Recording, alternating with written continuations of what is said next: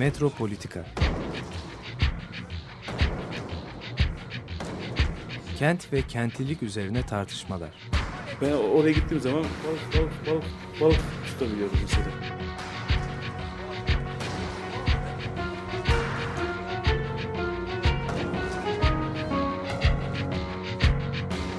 Hazırlayıp sunanlar Aysin Türkmen, Korhan Gümüş ve Murat Güvenç.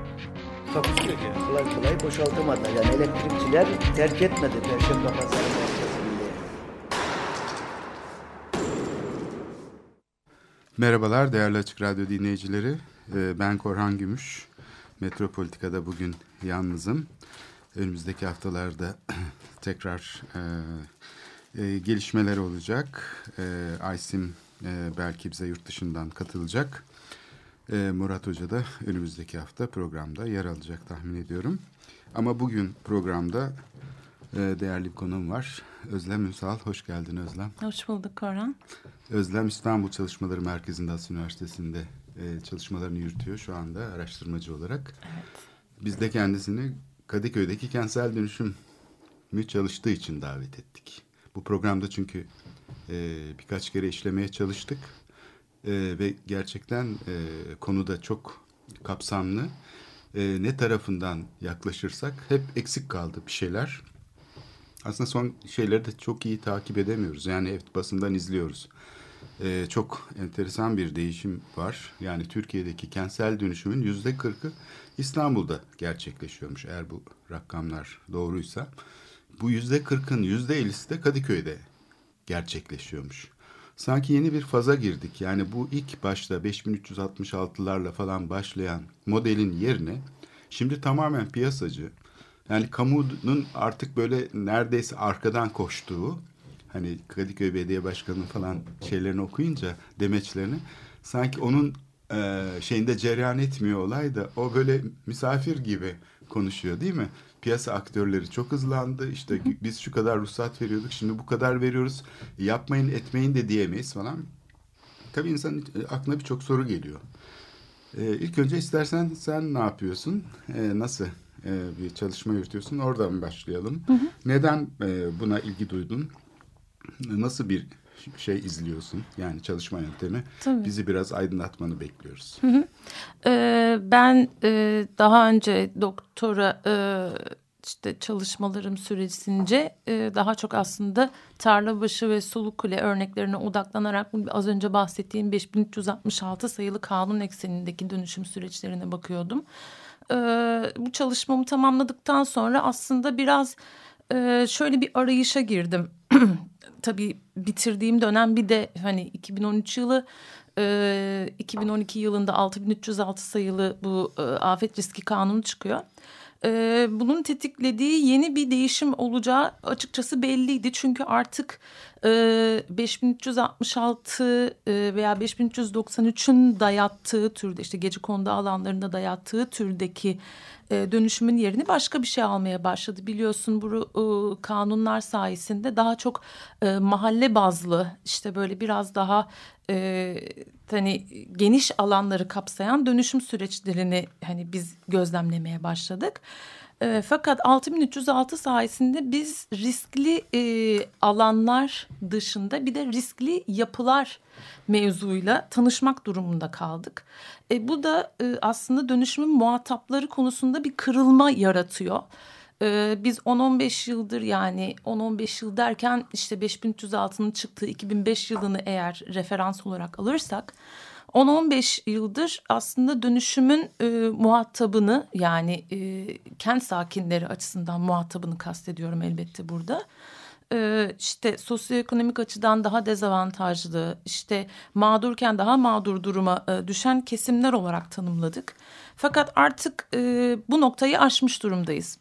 Kadıköy sayesinde biz orta orta üst hani ge, gelir kesimlerin e, bu süreçe nasıl dahil olduğunu, e, nasıl gerektiğinde tırnak içinde kullanıyorum katılım gösterdiğini e, ve bunun da yanı sıra e, sonucun ne olup ne olmadığına bakmaya çalışıyorum. Yani en baştan durup bunun bir kazanımla sonuçlandığını varsaymak hata olur. Aslında böyle bir bakış açısıyla yola çıktığımız zaman şunu da gözlemleme şansına sahip olabiliyoruz saha çalışması yardımıyla.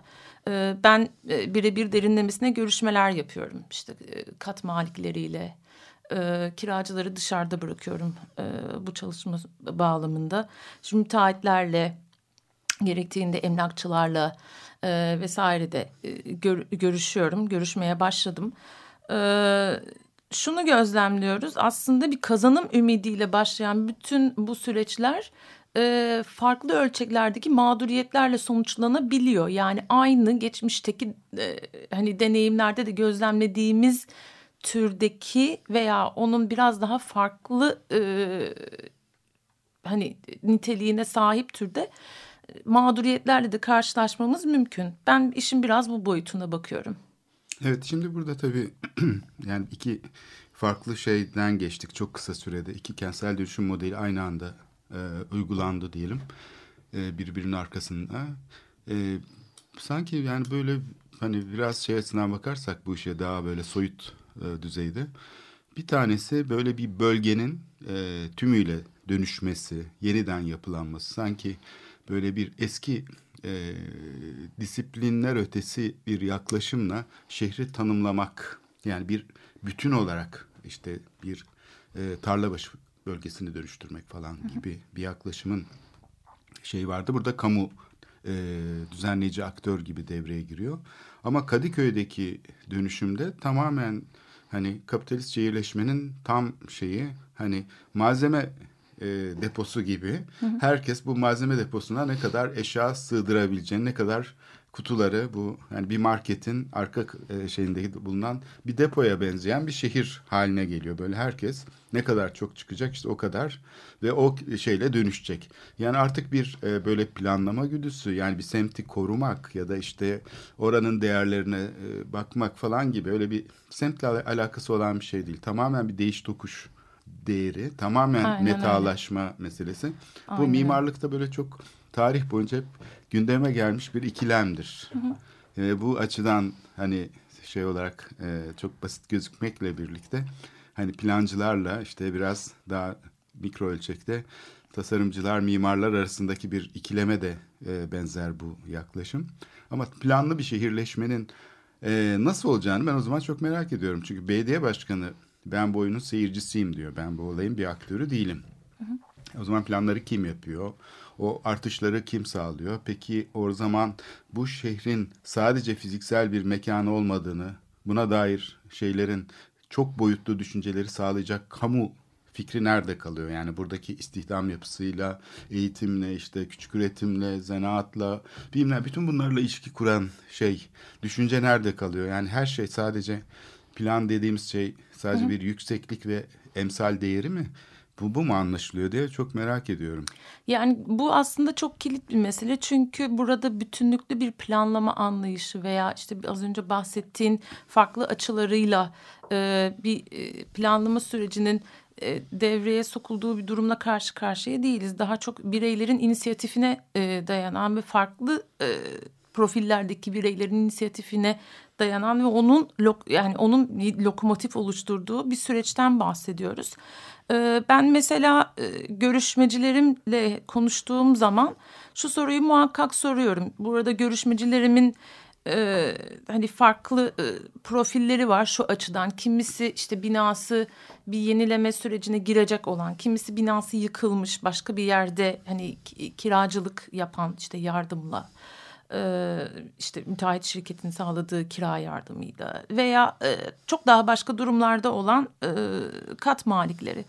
E, yani anlaştığınız müteahhitlerle hangi kriterler üzerinden anlaşıyorsunuz diye sorduğumda cevap hiç şaşmıyor. E, metrekare.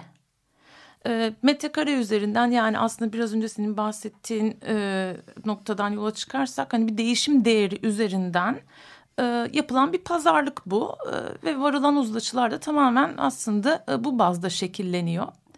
E, bir de diğer yandan 6306 tam olarak yani aslında geçmişe kıyasla hani işte ilçe belediyelerini devreye sokan bir takım e, işte hani legal çerçeveler vardı. İşte yukarıdan bir plan dayatılıyor veya tepeden inme bir şey ortaya çıkıyor ve burada bu uygulanacak diyor.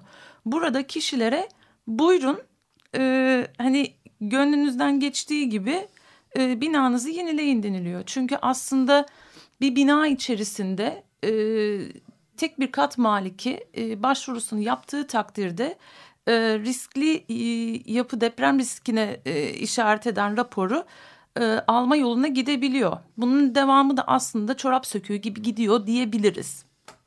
E, bu da birazcık az önce bahsettiğim gibi kişisel inisiyatifle şekillenen bir süreç. Çünkü aslında Mayıs 2016 yılında e, Yutong ve Serbest Mimarlar e, Derneği'nin ortaklaşa hayata geçirdiği bir e, sarı ışık projesi var.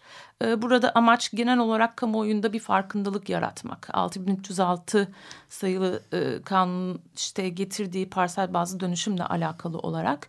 E, bu rehbere baktığımız zaman aslında süreç çok daha farklı tanımlanıyor. Şöyle deniliyor işte kendi aranızda bir uzlaşı sağlayın e, işte üçte iki çoğunluğu sağladığınızda emin olun sonra kendi aranızda bir uzlaşıya varın müteahhitinizi bulun e, nasıl bir projeyi hayata geçirmek istediğinize karar verin gerekirse bir mimarla çalışın veya müteahhitle yola devam edin ondan sonra risk raporu alın gibi mesela bir öneri var rehber içerisinde fakat benim konuştuğum e, kişilerin bana e, aktardığı, aktardığı bilgiye dayanarak söylüyorum. Bu süreç pratikte asla böyle işlemiyor. Bunun yerine daha çok çoğunlukla e, bir anlaşmazlık ortaya çıkıyor. Birbirine güvenmiyor insanlar değil mi? Birbirlerine Komşular güvenmiyorlar. komşulara... Arsa payları arasında hmm. farklar e, ortaya çıkabiliyor vesaire. E, o zaman bu sürecin kazananı kim olacak gibi bir e, kavga başlıyor aslında.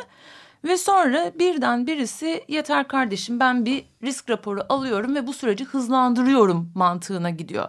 Oysa ki risk raporunu aldığınız noktadan itibaren Üç aylık bir süreciniz var. Binayı boşaltmak, bir müteahhitle anlaşmak ve bir yıkım sürecine girmek için.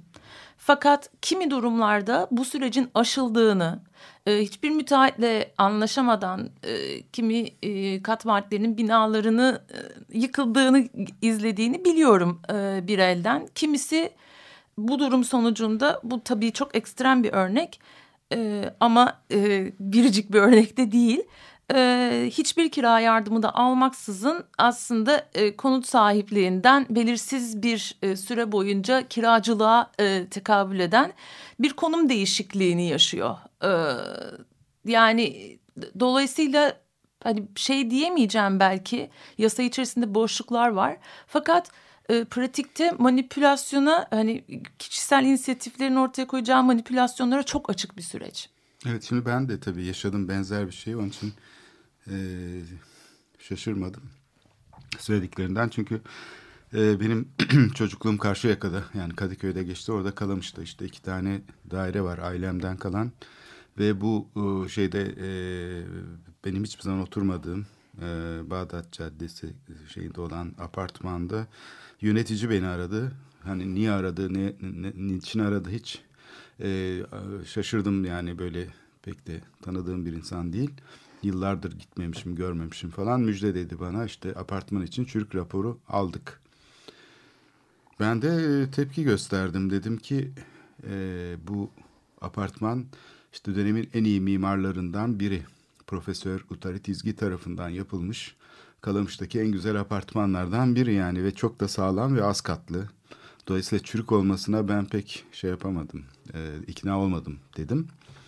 O da güldü yani anlarsınız ya dedi bana. Yani herkes danışıklı yani o parayı veren, raporu alan, parayı veren e, kişi sonuçta. Yani evet. apartman olarak bu girişimi yapıyorlar. E, ben bu sürece dahil olmamak için çünkü e, sonunda bir şey başlayacak.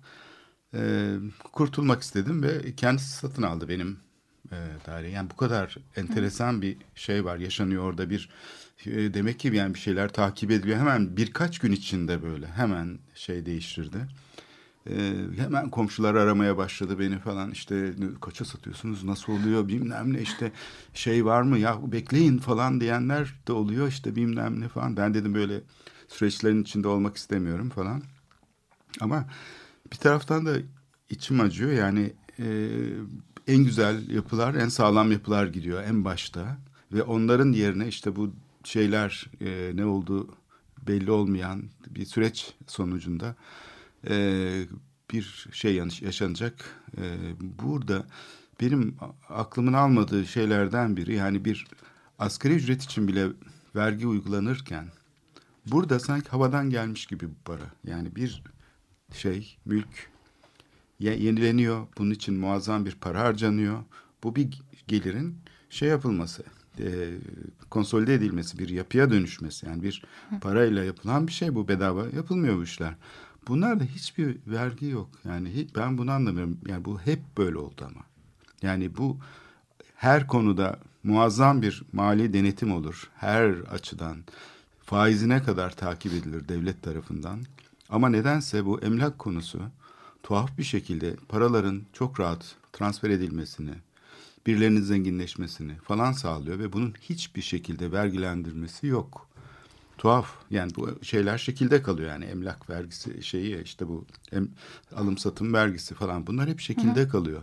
Tabii tabii yani aslında e, müteahhitlere e, verilen hani bayağı cazip imtiyazlar, teşvikler vesaire de var bu 6306 sayılı kanun kapsamında. Bir de bütün bunların yanı sıra 2015'ten beri yanılmıyorsam işler durumda olan bir emsal artışı var yüzde 25 oranında ve bu emsal artışının e, devamlılığı da e, işte Ocak 2017'ye kadar uzatılmış durumda şu anda.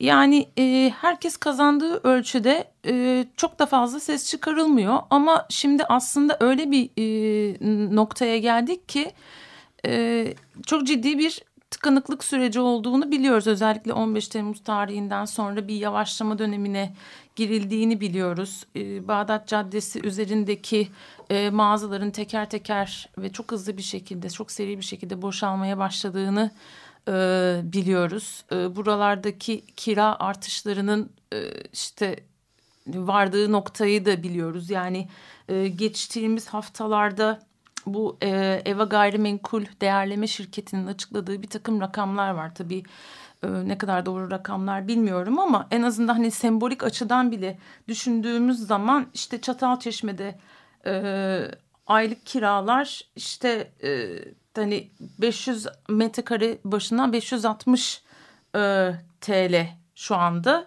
İşte e, fakat geçtiğimiz yıl bu e, 230 liraymış. Yani e, bir yıl içerisinde iki misli kadar arttığını vesaire biliyoruz e, bu fiyatların. Bu tabii konut ihtiyacından kaynaklanıyor değil mi? Bu yer değiştiren. Oradaki aktivitenin evet. yarattığı e, hmm. bir balon bu aslında ve e, bu basın açıklaması dahilinde bu e, gayrimenkul değerleme şirketinin yaptığı basın açıklaması dahilinde şöyle bir uyarı var. Bu köpüğün temizlenmesi lazım.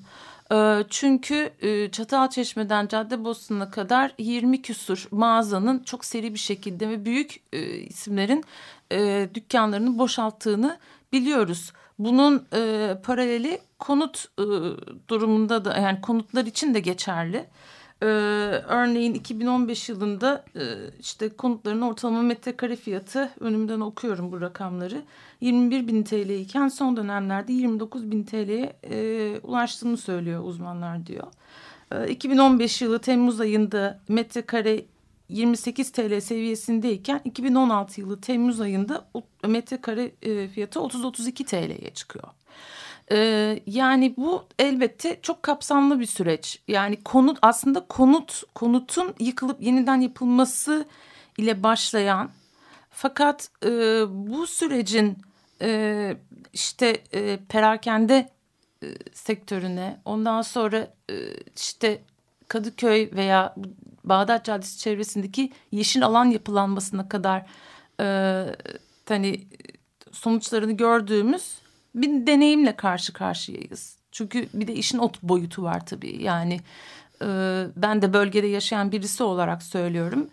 E, geçtiğimiz yıl en basit bir yağmur, en basit bir fırtınada işte e, bir sokak içerisinde üç tane, e, beş tane ağacın devrilebildiği e, durumları yaşadık.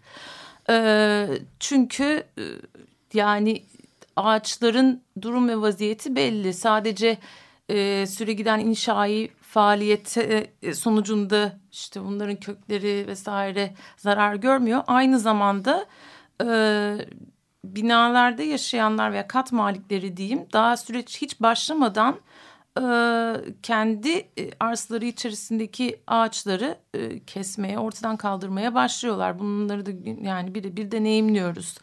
Hani ben kişisel olarak yan binamız bir e, e, dönüşüm sürecine e, girmek üzere işte e, bina boşalmaya başladıktan e, ne bileyim belki bir, bir hafta sonra bahçedeki beş ağaç kesildi e, bir tanesinin köküne bir, takım delikler açıldığı içine zehir akıtıldı falan filan. Bunlar da hani tartışılan meseleler aslında. Yani ağaç kesmeyin diyor. Belediyenin ben çevre e, müdürünün konuşmasına tanık oldum da ağaç keserseniz tepki oluyor. Onun için önceden bir takım çukurlar açın. Oraya şundan dökün diyor. Tarif ediyor kimyasalları. işte kezap diyelim falan biz şimdi Evet. daha basitçe. Evet. Sistemli olarak diyor bunu tekrarlayın diyor. İşte altı ay falan böyle epey bir zaman şey.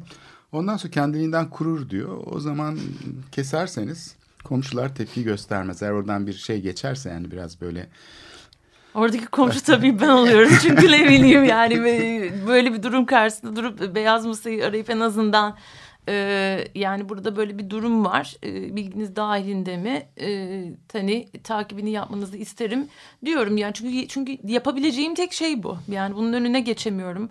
Bu mevzular yüzünden kanlı bıçaklı hale gelenler vesaire vesaire de var.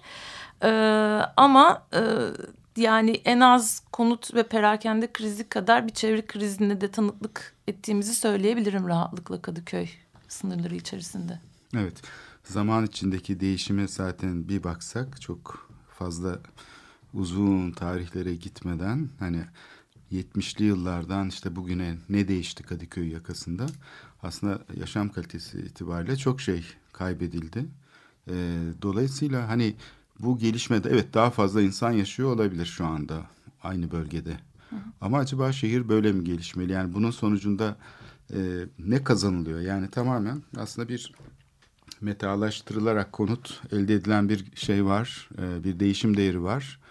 E, belki sürekli içine insanları alarak genişliyor bu. Yani oradaki köşkler yıkılırken e, müteahhitler geldiği zaman herkes sıraya giriyor. Yani işte kendi şeyini yıktırıp oraya bir apartman yaptırmak için büyük bir şey bu yani büyük bir lütuf gelmiş işte aman geri çevirmeyelim yani kim dayanabilir ki böyle bir inatla işte koruma mevzuatının falan hiçbir anlamı yok. Ne çevre konusunda ne kültürel miras konusunda. Bazı insanlar e, buna sayeden bel bağladılar o tarihlerde. Sanki böyle bir şeyle hukuki düzenlemeyle yani işte koruma kurulları karar verecek ve korunacak şehirler. Bunun böyle olmadığını hani biz o zaman da söylüyorduk ama bizi çocuk olduğumuz zamanlar kimse dinlemiyordu ama şimdi sonuçları ortada yani böyle bir e, şeyle kamu yararı kavramı öyle gökten zembille inmiyor. Bunun bayağı e, şey içinde e, toplumsal şey içinde yeniden üretilmesi gerekiyor. Hukuk böyle bir şey değil ama bunu anlatamadık. Bu iş sadece böyle bir takım e, çok bilmiş insanların şehri ta- tanımlayıp bunu böyle emretmeleriyle, itaat etmeye zorlamalarıyla şehri olabileceğini zannettik. Planlama şeyi tamamen bunun üstüne kuruldu Türkiye'de. Şimdi onun nasıl tersine döndüğünü görüyoruz. Yani beyin ölümü gerçekleşince bu kamu sisteminin tabi bu sefer tamamen piyasaya teslim olmuş vaziyette. Hiçbir deneysellik, hiçbir şey üretmediği için iletişim şeyi başka bir fikir, başka bir yaşama şeklini gösteremediği için, hiçbir kritik düşünce olmadığı için tamamen piyasa aktörleri üzerinden gerçekleşen bir dönüşüm. O yüzden belediyenin de benim bu işte sorumluluğum yok, elimden bir şey gelmiyor demesini doğrusu çok manidar buluyorum. Böyle bir şey yaşanırken e, hala bunu söyleyebilmek yani fırtınada bir kaptanın ya bizim cam galiba kirli dışarıyı göremiyorum demesi gibi geliyor bana. E, şimdilik bir nefes alma molası verelim. Şey e, Velvet Velvet Underground'dan Sunday Morning isimli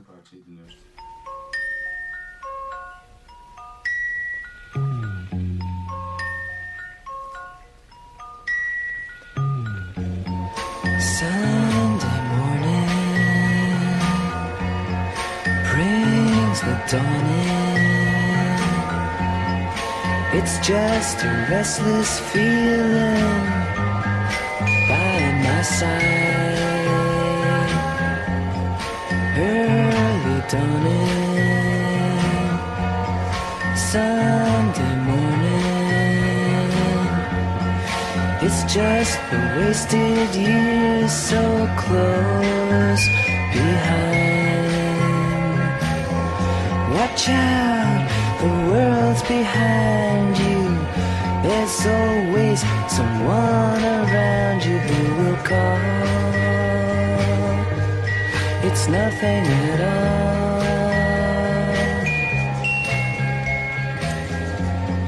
Sunday morning, and I'm falling. I've got a feeling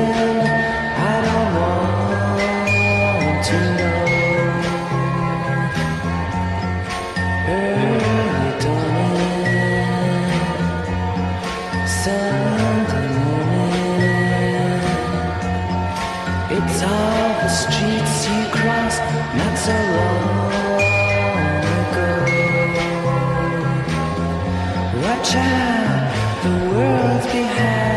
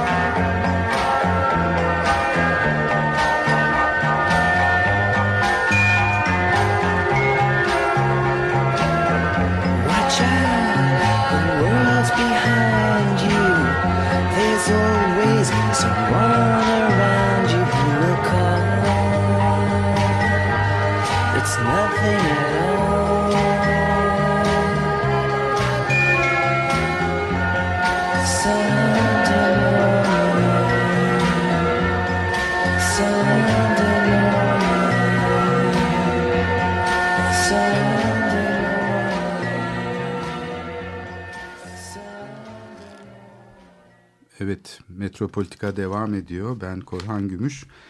Ee, Özlem Ünsal'la İstanbul Çalışmaları Merkezi'nde e, araştırmacı Has Üniversitesi'nde. Kadıköy'deki kentsel dönüşümü konuşuyoruz. Ee, bir, bizim programda daha önceki programlarda işlediğimiz bir konu var. Aslında bu şeyler arasında ulaşım sistemleriyle bu kentsel dönüşüm arasındaki ilişki. Şimdi bu e, şehrin e, diyelim ki bu Marmaray ve bu Avrasya Tüneli yakında açılacağı söylenen Avrasya Tüneli çevresindeki şeye baktığımız zaman burada işte aslında şehrin e, yapı stoğunun ana şeyinin oluştuğu bölgeler buralar. E, büyük e, ilk yerleşim alanları. Bir de üçüncü köprü gibi yepyeni bir alanı imara açmaya çalışan diyelim bir pro- ulaşım projesi. Üçüncü havalimanı falan. Şimdi bu, bu ikisi arasında acaba bir rekabet var mı bu projeler arasında diye düşünüyor insan ister istemez. Yani bir tanesi e, mevcut e, rantı e, değiştirmeyi hedefliyor. Yani şeyin içindeki şehrin zaten oluşmuş e, rant dokusunu e, zıplatmaya çalışıyor. Rant makasını tekrar yükseltmeye çalışıyor. E, ulaşım projesi diye bakmıyorum ben. Yani sanki böyle bir şeymiş gibi bakıyorum. Çünkü siyasetçiler daha çok öyle bakıyor. O mantığı kavramaya çalışırsak. Öbürkü ise sanki yeni e, sınıfların zenginleşmesi ve e, onlara imkanlar dağıtılması için bir takım fırsatlar sunmayı e, getiriyor gibi. Yani bir tarafta yani bir şeyine değer, elindeki değeri muhafaza etmek isteyen insanlar. Yani bu çok mesela belirgindir. Bağdat Caddesi yapılmış yani geliştiği zaman Bağdat Caddesi aslında uzun bir süre yerinde saydı. Yani gelişti 70'li yıllarda şeylere konu oldu. Romanlara falan böyle bu gelişme işte birdenbire lüksün ve şeyin timsali oldu mağazalarıyla. Ve o zenginlik aslında bir şekilde paylaşılmaya başlandı. Yani yukarısındaki diyelim minibüs yolu denen yol daha sonra parlamaya başladı. Onun üzerinde işte otomobil galerileri, lüks mağazalar vesaire. Ondan sonra bir üstüne daha çıktı. Daha sonra şey yaparak hani o 1 Mayıs mahallesi falan dediğimiz gecekondu mahallelerine doğru uzandı. Yani şehir böyle Kadıköy yakasına, Anadolu yakasına denizden baktığımızda nasıl gelişiyor. Bu profili ta Kartal, Maltepe gibi yani daha çok nispeten çalışan emekçi kesimlerin oturduğu, sanayi şeylerin işte oturduğu, çalışanların oturduğu bölgelerken şimdi nasıl gökdelenlerle işte o gece konduların olduğu yerlerde yeni inşaatların yapıldığını, işte ada manzaralı mesela bu son zamanlarda çok moda olan e, deyim. Herhalde satacak başka bir şey yok. Çünkü yapılan inşaatın fotoğrafını koysalar olmuyor. En iyisi onun görünmediği bir fotoğraf koymak. O da camdan dışarı bakıp adayı göstermek. Aynen. Yakın aynen. çevresini göstermeden. Bu çok güzel bir numara. Evet evet yani İstanbul'un her yerinden ada manzarası yakalanabilir duruma geldi yani vardığımız nokta itibariyle. evet önü deniz, önünde de işte adalar var. Evet. Ama şehrin ne vaziyette onu görmüyoruz. Yani öyle bir şeyimiz yok. Yani aslında biraz önce bahsettiğin durum doğru. Yani Kadıköy özellikle bizim Ka- Kadıköy'ün bizim bahsettiğimiz bölgeleri yani Bağdat Caddesi'nde komşu semtlerinin genişleyebileceği bir alan yok. Biz bunu Murat Hoca ile de sık sık konuşuyoruz. Ee, dolayısıyla orada yaşanabilecek e, tek kırılma yükselme yoluyla yaşanabilecek e, bir kırılma. Ee, bir de üstüne üstlük yani geçmiş dönemlere baktığımız zaman işte e, ne olmuş da bu bahsettiğimiz alanlar böyle e, büyük değişim ivmelerine girmiş. Mesela yine Murat Hoca'nın kendi yüksek lisans tezinde de sözünü ettiği işte e, Boğaz Köprüsü'nün e, açılmasıyla beraber orada ciddi bir hareketlilik yaşanmaya başlamış. Yani kat mülkiyeti kanunun çıkmasından sonra yaşanan o da ikinci apartmanlaşma furyasının arkasından 70'lerde aslında yani aslında dönemsel olarak da birbirini birbiriyle örtüşüyor. Ee, bunlar arasında bir bağlantı olduğunu biliyoruz. Belki senin bahsettiğin bu ulaşım yeni ulaşım akslarının tetiklediği veya hani bir şekilde kenetlendiği du- durumlara bakacak olursak malum bir de bu hızlı tren meselesi var. Ee, yani bu bahsettiğimiz alanların hani az ötesinde e, hızlı tren e, için çalışmalar devam ediyor. Tabii ne durumda onu bilemiyoruz Ama ama. kimse bilmiyor. Haydarpaşa'ya gelecek deniyor bazen. hı. Bazen de vazgeçiliyor. Yani bu konuda da bir türlü şey yok. O yüzden ben bu projeler birbirine rakip gibi diye düşünüyorum. Çünkü hatırlıyorum 3. köprü mücadelesinde Marmara'yı yap- yapmak isteyen Ulaştırma Bakanlığı sivil toplum kuruluşlarına gelip bizi destekleyin. Aynı hükümetin bakanı olmasına rağmen Bayıntık Bakanı ile Ulaştırma Bakanı arasında bir rekabet vardı. Bürokrasilerde de böyle rekabetler var. Hepsinin kendi e, projeleri var ve bu projelerini kendi sahalarında yapmak istiyorlar. Yani hiçbir zaman mesela E5'in üzerinden geçmedi Marmaray o yüzden. Sahilden geçmek zorunda kaldı ve bütün şeyi tarumar etti oradaki istasyonları yani endüstriyel ulaşım hattını e, ilk tarihi ulaşım hattını yok etmek üzerine programlandı mecburen. Halbuki çok kolaylıkla o hat korunabilirdi ve daha e, rasyonel olan bir e, omurga seçilebilirdi. Çünkü Marmaray sonunda e, metronun ana omurgasını oluşturacak bir proje. Evet. Onun yerine e, Ulaştırma Bakanlığı Bayındık Bakanlığı'na projeyi kaptırmamak için kendi hattı üzerinden programladı. Yani şehirselleştirilemedi aslında. Ulaşım projelerinin hiçbiri şehirselleştirilmiyor. Kendi bürokratik mantıklarıyla tanımlanıyorlar. O da tabii ki kendi arazileri, kendi işte şeyleri, e, kontrol alanları falan üzerinden gerçekleşiyor.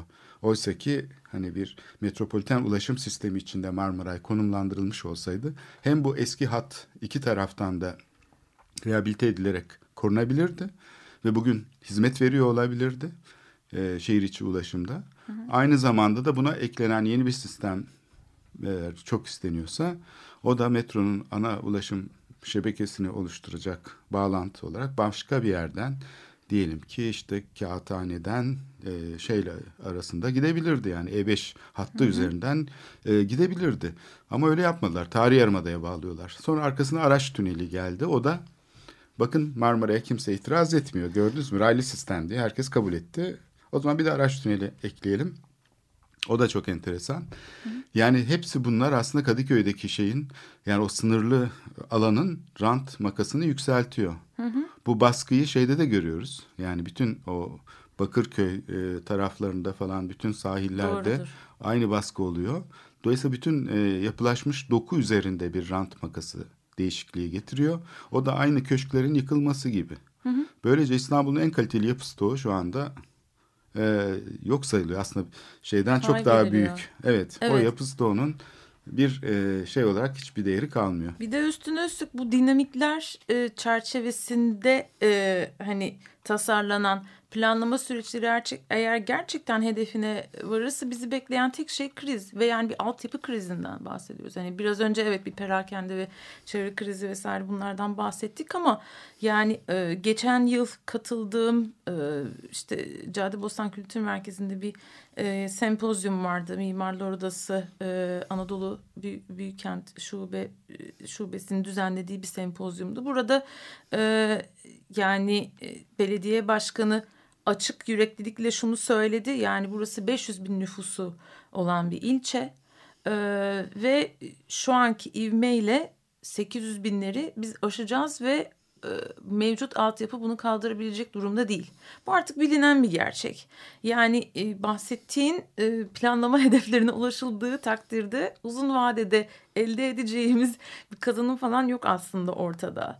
E, kriz var, e, bir altyapı krizi var. Yani bugün insanlar şunu söylüyor. Aa, Bağdat Caddesi'nde sabah 8'de bile e, işte trafik var. Ee, yani bu aslında o yaşanan nüfus büyümesinin de ki esas sonuçlarını 3-4 yıl sonra aslında veya belki de 5 yıl sonra göreceğiz. Ee, bir yansıması yani bunlar gökten zembille inen veya birdenbire hayatımıza giren mevzular değil. Yani e, bunu da akılda bulundurmak lazım. Yani şimdi bugün kısa vadeli kazanımlar üzerinden düşünülüyor daha çok işte. E, biraz önce kendi aramızda da konuşuyorduk. Yani e, cadde boyunca yürürken veya ne bileyim e, tanıdıkların e, işte akranlarının veya akrabalarının yaşadığı vaziyetleri konuşurken işte bu vitrifiye meselesi yani değişmeyen bir konu. Sizin vitrifiyeler ne olacak? Bizim vitrifiyeler şöyle olacak. Sizin mutfaklar ne olacak? Bizim mutfaklar şöyle olacak. Yani gündelik kazanımlar yani o bahsettiğimiz e, işte e, değişim değeri mevzu şu an bu kriterler üzerinden belirleniyor. Ama ileride e, işte bu use value yani kullanım değeri üzerinden e, çok büyük e, krizler yaşayacağımız bugünden apaçık belli zaten. E, Geçmişteki değişim zaten bunu gösteriyor yani bir ulaşım platformu haline gelince mesela bu e, Kızıl Toprak çıkışından sonraki bölüm araçlar dört tarafından dönmeye başlayınca binaların sahildeki kumsalın yerine otoyol alınca aslında bir şeydeki değişim yani işte Kalamış gibi bir yerdeki değişim çok etkiliydi. Yani birdenbire oldu bu değişim. Ee, ve e, birçok insan yani burada işte egzoz e, şeyinden rahatsız oluyoruz, gürültüden rahatsız oluyoruz demeye başladı ve e, yani yaşam kalitesi e, sahiden çok etkilendi. O yüzden belki de yani biraz bu süreçlerin yani bu şekilde gitmesine karşı e, daha sakin bir süreç yaşamak lazım ve bu e, planlama konusundaki teknik bir işmiş gibi gösteren bu ulaşım yatırımlarını yani sanki ulaşım bir ihtiyaç bu böyle işte şey e, bir yerden bir noktaya e, iki noktayı birbirine bağlamaktan ibaret bir teknik konuymuş gibi algılanıyor. Ya bu dar bakış açısı aslında son derece merkeziyetçi bir yaklaşım. Hiçbir şekilde kendi politikasını üretmeden bir üstteki şeye karar sürecine eklemleniyor. O da Ankara'daki işte sonuçtaki ana tasarım kararları, planlama kararları. Bunların mutlaka şehirselleştirilmesi gerekiyor. Marmaray gibi projeyi şehirselleştirmeden yani şehirde yaratacağı etkileri, dönüşümü vesaireyi bunu sadece bir bakanlığın optiğiyle dönüştürmek, gerçekleştirmek. Avrasya Tüneli de öyle. Yani biz projelere karşı çıkmaktansa aslında şeye karşı çıksak yani bu işleyişe, bu bilginin üretim biçimine karşı çıksak belki o zaman ilişkisel bir mantıkla yaklaşabiliriz. Şimdi burada şeye indirgeniyor yani binayı verelim mi vermeyelim mi? Mesela benim tavrım öyle yani yazık çok güzelim bina yıkılıyor diyorum. Ama bu yani bir semptomatik e, durum. Sonucun üzerinden okuyoruz. Halbuki bunun arkasında bunu tetikleyen çok ciddi şeyler var. Kamu işleyişleri var. Yani kararları bir tarafa bırakalım. Çünkü kararlar tek başına anlamlı değil. Onun arkasında kurumsal işleyişler ve yapılar var. Yani bir Marmaray projesi sadece bir karardan ibaret değil. Aynı zamanda bir açıdan kente bakan, pencereden yani sadece bir pencereden bakan bir bürokratik mantığın ortaya koymuş olduğu bir proje. Bunu tartışmasız e, kabul ediyoruz. Ondan sonra etkilerini konuşmaya başlıyoruz. Oysa ki yani belki de bu mantığı e, sorgulamak lazım. İnsanların yapabileceği çok fazla bir şey yok. Hani Kadıköy Belediye Başkanı'na da ben katılıyorum aslında. Yani onun da fazla yapabileceği bir şey yok ama siyasi düzeyde olması gerekir. Eğer bir siyasi şey olarak bir kent şey açısından bakıyorsak e, kentleşme biçimi üzerinden mutlaka en basit bireyin bile bunun üzerinde bir şey olabilir. Yani bir etkisi olabilir. Muhakkak, muhakkak.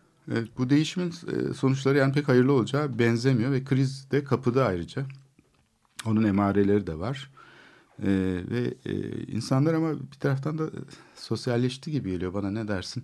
Birbiriyle görüşmeyen insanlar görüşmeye başladılar. Hafta sonları ya da işte e, çıkışlarında ben şöyle duyuyorum işte bugün apartman toplantımız var. Buluşuyoruz falan. Bunun aslında çok enteresan tezahürleri var cadde üzerinde. Ee, işte bir e, bir nasıl desem bir e, börekçi zinciri diyeyim artık. Ee, işte gayet de bildiğimiz işte onun bir el ilanıyla karşılaştım bir gün cadde üzerinde. İşte üzerinde böyle bir işte böyle bilgisayar ortamında hazırlanmış böyle bir ev resmi var. İşte böyle birisi bir anahtar tutuyor elinde, birisi de bir bilmem ne yapıyor falan filan ve bu börekçinin bir imajı var. Ee, bu börekçi bir e, kentsel dönüşüm toplantı salonu açmış. Bunun duyurusunu yapıyordu. İşte toplantılarınızı gelin işte bizde yapın falan filan. Ben bu börekçiye tabii ki gittim. Katmerli börek. gibi bir şey aslında. Ee, işte e, nereden geldi bu fikir aklınıza falan deyince aslında böyle bir de e, garip karşılıyor insanlar bu soruyu. Çünkü kadın bana mesela şunu söylüyor. Benim için bir kentsel dönüşüm toplantı salonu açmakla burada bir doğum günü yapmak arasında hiçbir fark yok. Çünkü ben çat, sattığım çaya bakarım diyor. Ee, ama yani böyle bayağı e, işte ku- kurumsal bir salondan bahsediyorum. Yani bir börekçinin arka odasında e, var olan böyle işte hani U şeklinde bir toplantı masası, bir pro- projektör, işte bir, bir projeksiyon perdesi falan filan, işte bürositler vesaire vesaire. İşte kimi zaman bir apartmanın haftada üç kere gelip ayrı ayrı müteahhitlerle görüştüğünü görüyoruz diyor mesela kadın. İşte bunların kimisi mutlu bitiyor, işte pastalar alınıyor, kesiliyor, işte öpüşülüyor, koklaşılıyor falan filan. E, Kimisinde de böyle e, işte tekme Anlaşmazlık tokat- oluyor. tekme tokat birbirine girenleri de gördüm e, diyor mesela kadın Evet. bana. Yani e, böyle bir böyle bir sosyalleşme sürecine dahil olduğumuz kesin yani. Yeni bir tür sosyalleşme düzeyi yani. Hangisinde daha çok satış oluyor acaba? Anlaşmazlık olan toplantılarda mı? Anlaşmada herhalde değil mi? İkramlar. Müteahhit artık herhalde diyordur Tabii ki. bir kere pasta alınıyor yani. Evet. Bir kere pasta alınıyor yani. Anlaşmazlık oldu mu pasta yok. Aslında bu enteresan bir şey. Yani bir taraftan da hani sosyal bir e, şey var. E, e, bir e, katılım e, alanıymış gibi gözüküyor. Yani bu pastaneler, börek salonları, kahvelerin e, bunlar için konuşulması. E, biz ilk toplantılardan birine gitmiştik. E, böyle bir kahvede Kadıköy yakasında. Tabii şey arkadaşlarımız Sulu Kule'den ve işte başka yerlerden yaşadıkları tecrübeyle halkı aydınlatmaya gelmişlerdi. İşte aman sizin elinizdeki konutları kapacaklar. Siz e, işte göç etmek zorunda kalacaksınız. Burada yaşayamayacaksınız falan diye bildikleri, gördükleri şeyi anlattılar. O sırada birisi yaklaştı kulaklarımıza dedi ki aman siz ne yapıyorsunuz? Dayak yiyeceksiniz şimdi burada. Çünkü söylediklerinizin hiçbiri geçerli değil. Buradaki halk istiyor. Siz farkında değilsiniz. Siz hala orada mağdurlar diye e, zannediyorsunuz. Onlar asıl e, şey e, itki yani asıl basınç oradan geliyor. Onlar bu değişimi fazlasıyla talep ediyorlar. Onun için dikkatli sözler kullanın diye bizi uyarmıştı. Hiç unutmuyorum. Yani şu doğru yani e, istekli bir katılım var. Ve ben e, yaptığım görüşmelerde bu deprem söyleminin ne kadar etkili olduğunu görebiliyorum. Yani e, neredeyse bir man- mantıksızlık çerçevesinde diyeyim artık. Yani bana şunu söyleyen e, bile oldu yani işte bizim e, işte e, Çatalçeşme'de e, binamız var. İşte burayı bir an önce yaptırmamız lazım yoksa işte deprem olur tsunami gelir bir şey olur. Zaten tsunami geldiği zaman yani yeni yapılan binanın bile ayakta kalmayacağını biliyoruz. E, ama işte böyle gönüllü bir e, katılım var fakat bu katılımın olması her zaman sonuçta kazanımların elde edildiğini bize göstermiyor. Hem manevi hem de maddi kayıpların yaşanabileceğini zaten hani 3-4 yılı beklemeye gerek olmaksızın bugünden görebiliyoruz. Az önce bahsettiğim yani bunun e, skalası değişiyor tabii. Kimisi diyor ki yani ben metrekare kaybetmeyecektim. Şimdi şu kadar metrekare kaybetmişim. Şu kadar kira yardımı alacaktım. Şu kadar sürede bitecekti bitmedi. Veya e, bu İstanbul dışından gelen ve 2014-2015 yıllarında e, işte e, cadde çevresine konuşlanmış olan işte böyle Kayseri, işte Antep falan filan e, menşeli e, müteahhit firmalar var. Onlar e, aslında bölgede e, geleneksel olarak kurumsallaşmış e, firmalara kıyasla mesela yüzde yetmiş oranında teklifler verilirken yüzde yetmiş sekizleri teklif ettiğini biliyoruz e, bu firmaların ve kısa zamanda işte iflası da gördükleri durumlarda e, işte İstanbul'dan topuklayıp gittiklerine dair haberleri de okuyoruz. Bunun sonucunda ne oluyor? Şimdi arka sokaklarına gittiğiniz zaman Caddebostan'ın, Suadiye'nin işte boş bir arazi görüyorsunuz. Üzerinde kocaman bir tabela. Ee, burası ihtilaflı bir arazidir. İşte yıkım gerçekleşmiştir fakat ortada müteahhit yoktur. Böyledir, şöyledir. İşte şöyle bir karşılıklı satışı gerçekleşecektir falan filan gibi uzun uzun teferruatlı açıklamalar vesaire var. Yani binaları yıkılmış ve e, konuşmamızın başında da belirttiğim gibi belirsiz bir süre boyunca kiracılığa e, hani mahkum olmuş e, gruplar da var. E, yani elbette bunu ben durup e, Sulukule ve tarla başında yaşanan kayıp ve mağduriyetlerle kıyaslamam, kıyaslayamam. Fakat e, şunu da söylemek gerekir. E, yani bu işte şu tarafta yaşanan dönüşümde mağduriyetler yaşanırken bu tarafta kazanımlar elde ediliyor gibi bir senaryo yok.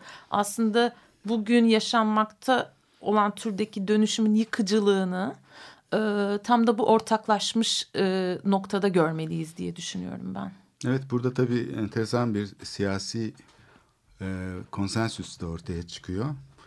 İstikrar. Yani ister muhalif olun, ister şu partiden olun, ister bu partiden. Artık e, tercihiniz başka türlü olamaz.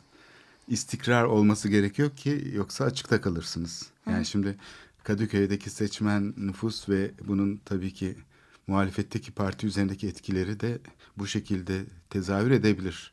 Çünkü e, hükümeti bu mega projelerde olsun işte şeyde eleştiren bir durumdayken diyelim muhalefet partileri ve meslek kuruluşları şimdi artık eleştiremeyecekler. Çünkü bunları durdurdukları anda ortada şey kalacak. Yani bir takım insanlar mağdur olacak. Bu, onun için bu sistem böyle kendi kendine hani çalışan bir sistem. Artık ona dokunmak da mümkün değil.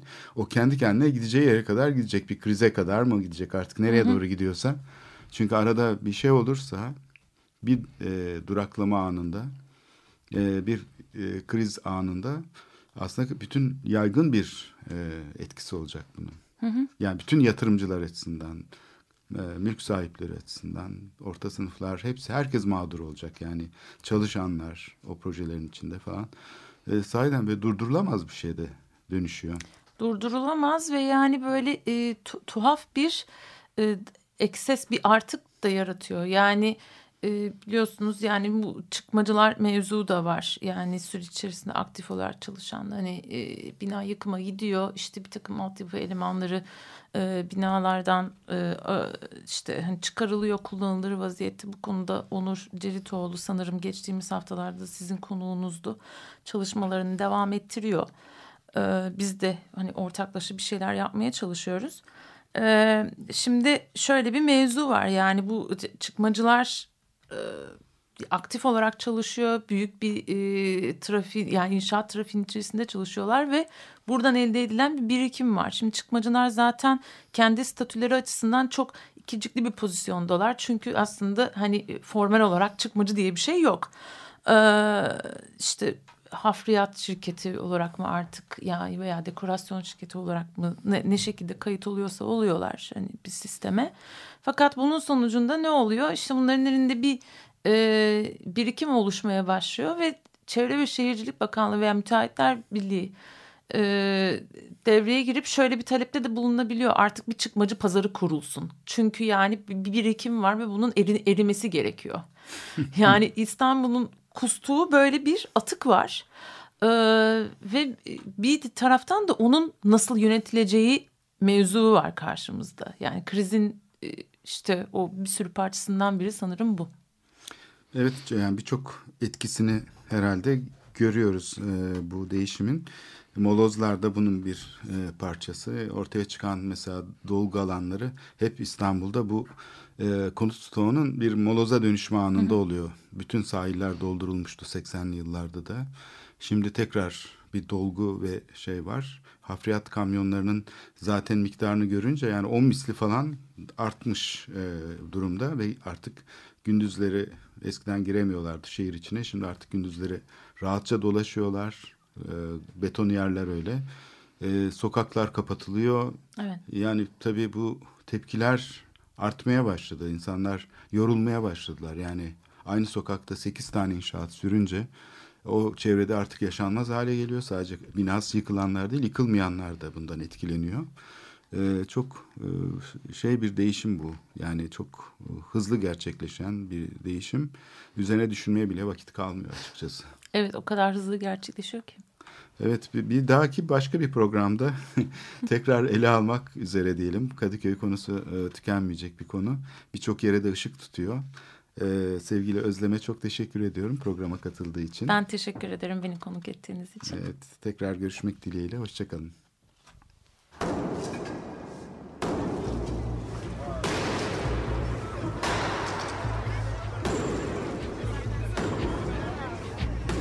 Metropolitika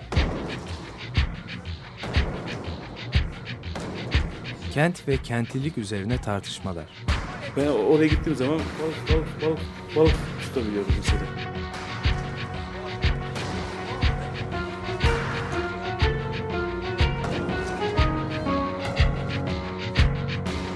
Hazırlayıp sunanlar Aysin Türkmen, Korhan Gümüş ve Murat Güvenç. Takusu yok yani. Kolay kolay boşaltamadılar. Yani elektrikçiler terk etmedi Perşembe Pazarı